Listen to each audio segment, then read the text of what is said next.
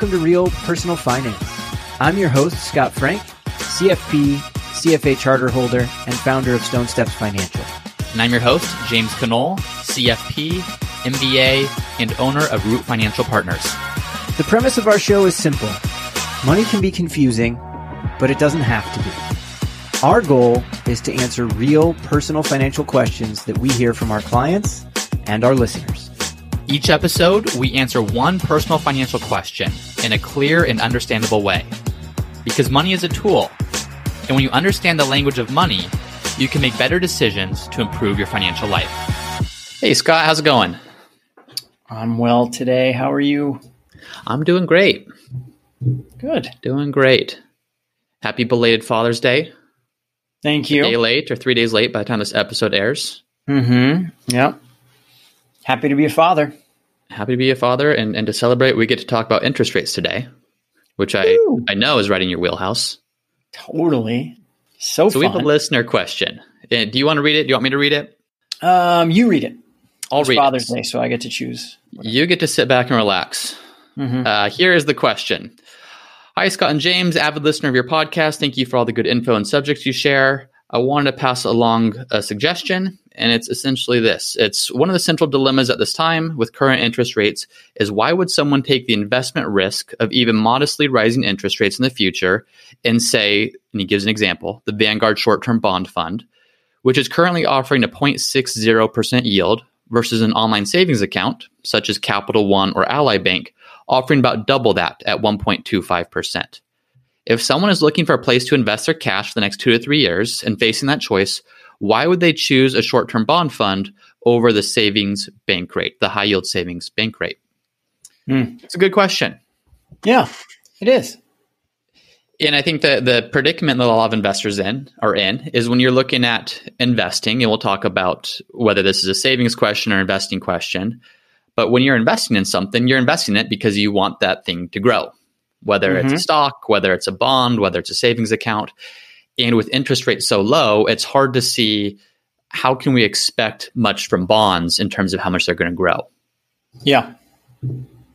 So, how do you want to start this as we approach this question? What, what's the first thing we should start to think about? Uh, so first things first is well, I think we should go. I think you should always start with he's getting to he's getting to a technical question, a tactical question. But I think you should always start bigger picture with the overlying strategy and even more so understanding the purpose of what you're trying to do before you go look at the strategies or the tactics that you should employ. Um, so while we will get to the answer, I think first you have to go bigger picture and that simply ask the question, why are you investing to begin with? Mm-hmm. Right? Mhm. Because, like, for instance, if you're investing or if you're thinking of investing and you have cash on hand and you need this money um, within the next 18 months or so, I think the answer is really simple. Um, it's don't invest it Mhm. anywhere. Mhm. Keep it in the safest form that you can hold it in, um, which would be like an online savings account. Um, and you know, with an online savings account, what you're doing is you're getting to keep a little portion of the spread between the bank taking in money and they turn around and they lend it out to someone else right? And what, what they're doing is is instead of having a you know a bunch of employees and a bunch of of uh, re, you know space in downtown areas and buildings and all that infrastructure they're saying you know instead we're just going to give some of this back to our our customers. You can keep part of the spread. We'll, we'll still make money but you keep part of the spread. So that's the safest place to put your money. And by putting it there you don't expose yourself to any market risk any investment risk which is what the kind of the question's about in a sense. Um, but but also by doing that um, you do limit that that rate. And we will get to that but i think that's where i would start. Is there anything you would add to that that idea to begin with No, I think I think that should be the first question you ask with any type of investing you do is what's the purpose of this? Am I am I setting money aside so I can oh I don't know buy, buy a car in a couple of years or am I setting money aside so it can grow for me over the next five ten plus years? because your time horizon and what you're looking to do with the money is, is going to dictate how it should be invested or how it not should, should not be invested, uh, depending on how you look at it. Yeah, agreed. Um, so, so the only thing I want to add about online savings accounts right now, um, online savings accounts, uh, and there's even some uh, custodians like Betterment, for instance, an online custodian, who they're all touting, "Hey, come here, we have this high yield savings account for you. You can make you can make more more money by keeping it with us."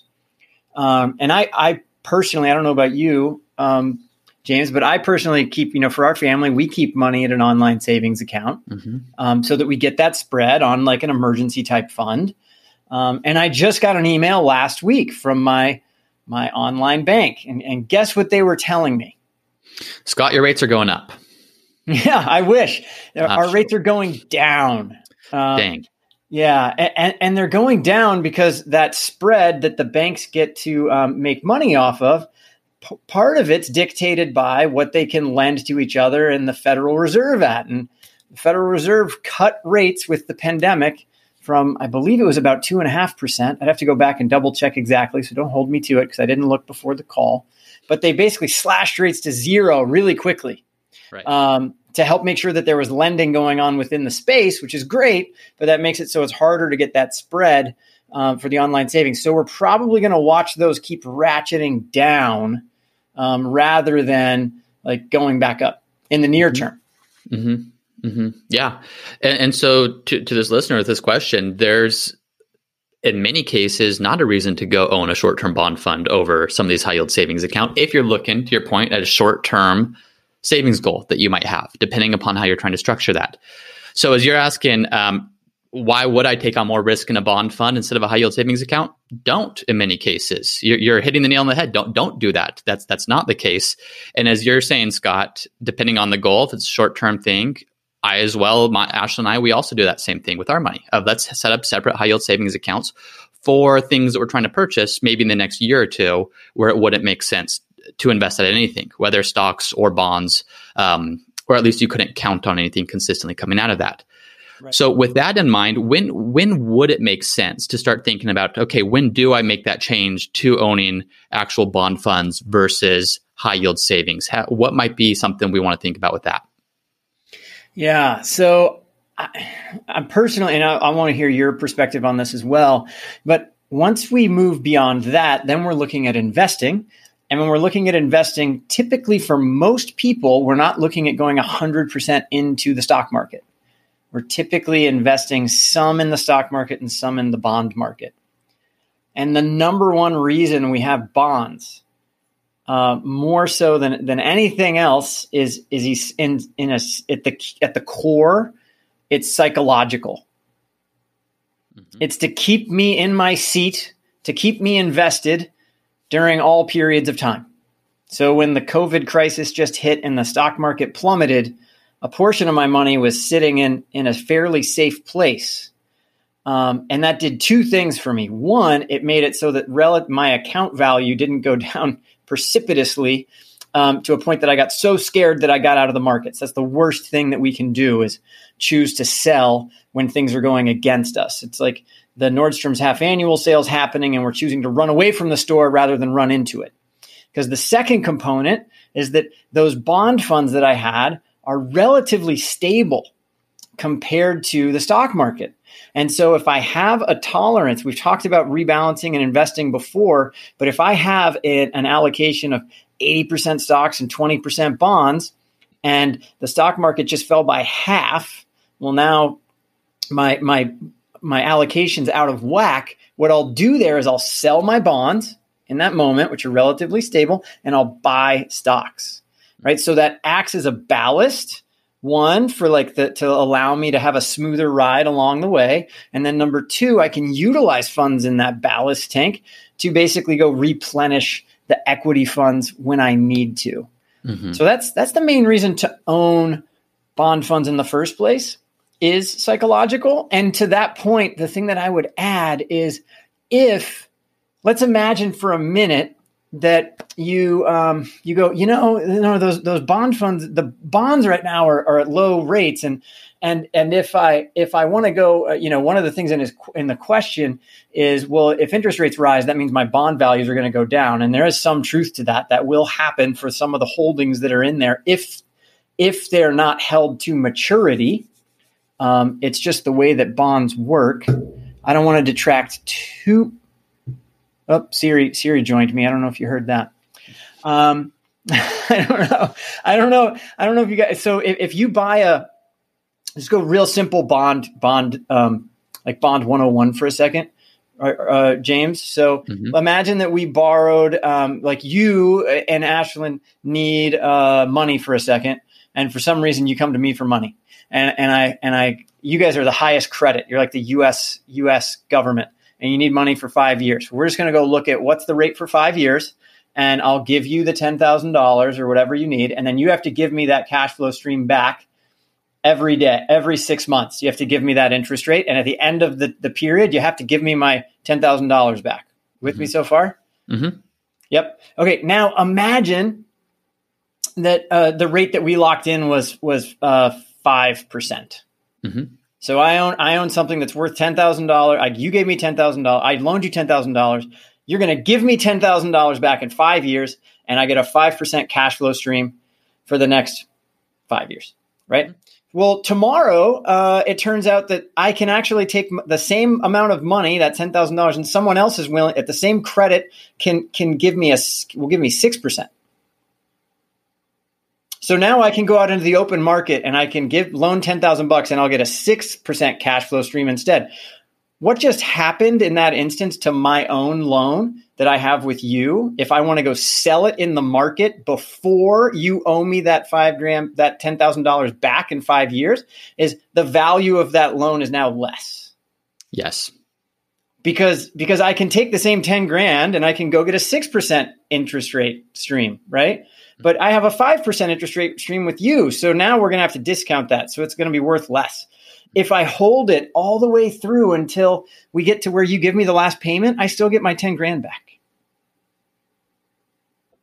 So you're saying it's just it's before maturity if you sell that fund. That yeah, you're you're facing price fluctuation. You might sell yeah. it higher if interest rates drop, or you might sell it lower if interest rates rise.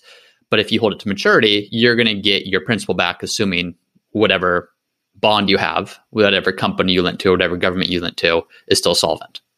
Correct. And and the the the the time span that exists if if I did if I did that same loan with the two of you for 30 years and that 1% change occurred, the the val- my value would have dropped a ton. A lot, mm-hmm. a lot more than if it was a, a one year loan. Because in one year I get my money back. I can go do it again. So a lot of the the que- like the nuance of the question he's asking about has to do with what we call duration or the term that we're loaning money out, uh, and then also the credit quality will have something to do with it. But relatively speaking, to get big to go back to the bigger picture, I wouldn't worry about that as much. Um, I would worry more so about what's the allocation I need to have between stocks and bonds and then we can look at what we want to own. And the reason that I'm giving that little mini tutorial is because I, I per, in my personal view, I do believe it would be better to keep holding funds inside your portfolio because of the psychology that happens. And you need to be able to rebalance. And if you have your cash sitting safely at your online savings account in that moment when markets dip, and you then have to go remember to go take your funds from your online savings account and move it into your investment account, and then take the funds. And while markets are going down, take those funds and go do that act you're allowing you're creating barriers that make it harder for you to be a disciplined investor. Mm-hmm, mm-hmm. Yeah, and so removing the friction of that by holding some bonds in your portfolio is going to go a long way in that. So I agree, and and so just in terms of talking about well, what are the reasons to own bonds? We talked about if you're if you're saving for a short term purchase and that purchase is maybe in a year or two, that's a great reason just to say don't own bonds, don't own stocks. Uh, really strongly consider just going and putting your money in a high yield savings account. That, that's great. But if you are going to invest, the reasons for owning bonds over investing that in a high yield savings account, and Scott, you touched on all this, is number one, it's just the what you call the non-correlation of bonds and stocks. Bonds and stocks don't go up and down together. So we just saw this recently as the stock market dropped when coronavirus fears and, and government lockdowns went into place. Well, stocks dropped really, really quickly. Bonds, on the other hand, uh, some bonds did tremendously well through that. And so, even though those bonds had a relatively low interest rate, because interest rates dropped further, to your point that you just made, those prices of those bonds increased way more than they ever would have if they were in a high yield savings account where they wouldn't have increased mm-hmm. at all. In fact, you're going to get notices that uh, rates are dropping over time. So bonds, you can't just look at what interest rate are you receiving. They also provide that different type of investment, that non-correlated investment that tends to go up when stocks fall. So it provides that that balance that you're ultimately looking for in a portfolio. And then to your other point, that just becomes dry powder for you to rebalance into or rebalance with. When stocks are falling and your bonds have gone up in value, we were with clients, we were saying, let's take some of these bond funds and buy some of these stock funds. Let's mm-hmm. sell some of these things that have gone up when coronavirus ha- and, the, and the stock market decline happened to buy some of these investments that have gone down. You're not going to have that same ability if it's in a high yield savings account. So it, it is very psychological in many ways, and it also does provide some um, there are some actual tactical reasons to own bonds over high yield savings account, but you want to make sure you're understanding which which situation does it make sense to do high yield savings versus which situation does it make more sense to simply own bond funds as part of your portfolio. Yep, agreed. Yeah. Um, and then you yep. you talked about this as well, but just going back to the listener question of using the example of the Vanguard short term bond fund, and this is not an endorsement for that fund or anything, just using the example that was provided that fund, it's it's a it's a relatively short term fund, meaning the average mm-hmm. bond inside that fund matures within three years, and it's mostly owning high quality U.S. government debt. So that's about as conservative as you can get. And so yes, you're going to have a very low yield on that. The yeah, longer can we, the maturity, can we talk about? Can we talk? Oh yeah, go ahead for the maturity. Go ahead there. Are you getting at the yield curve? Is that what you're talking about here? I want to yeah, yield curve and credit quality.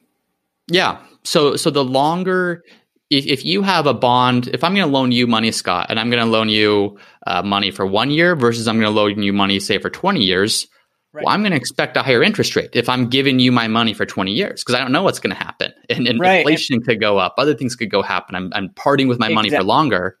Yes. And I'm Agreed. simply going to expect a higher higher return.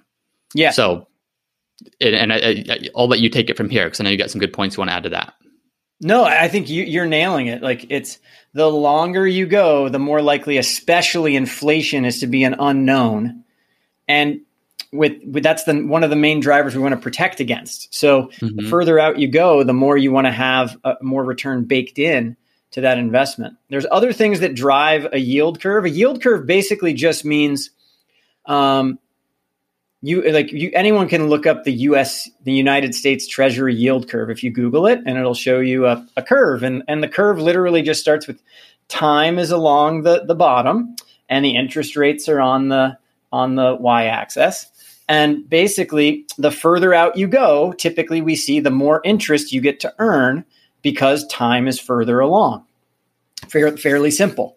Um, and then you want to look at like credit quality as well and so credit quality, the simplest way to think about credit quality would be like everyone has a credit score, right?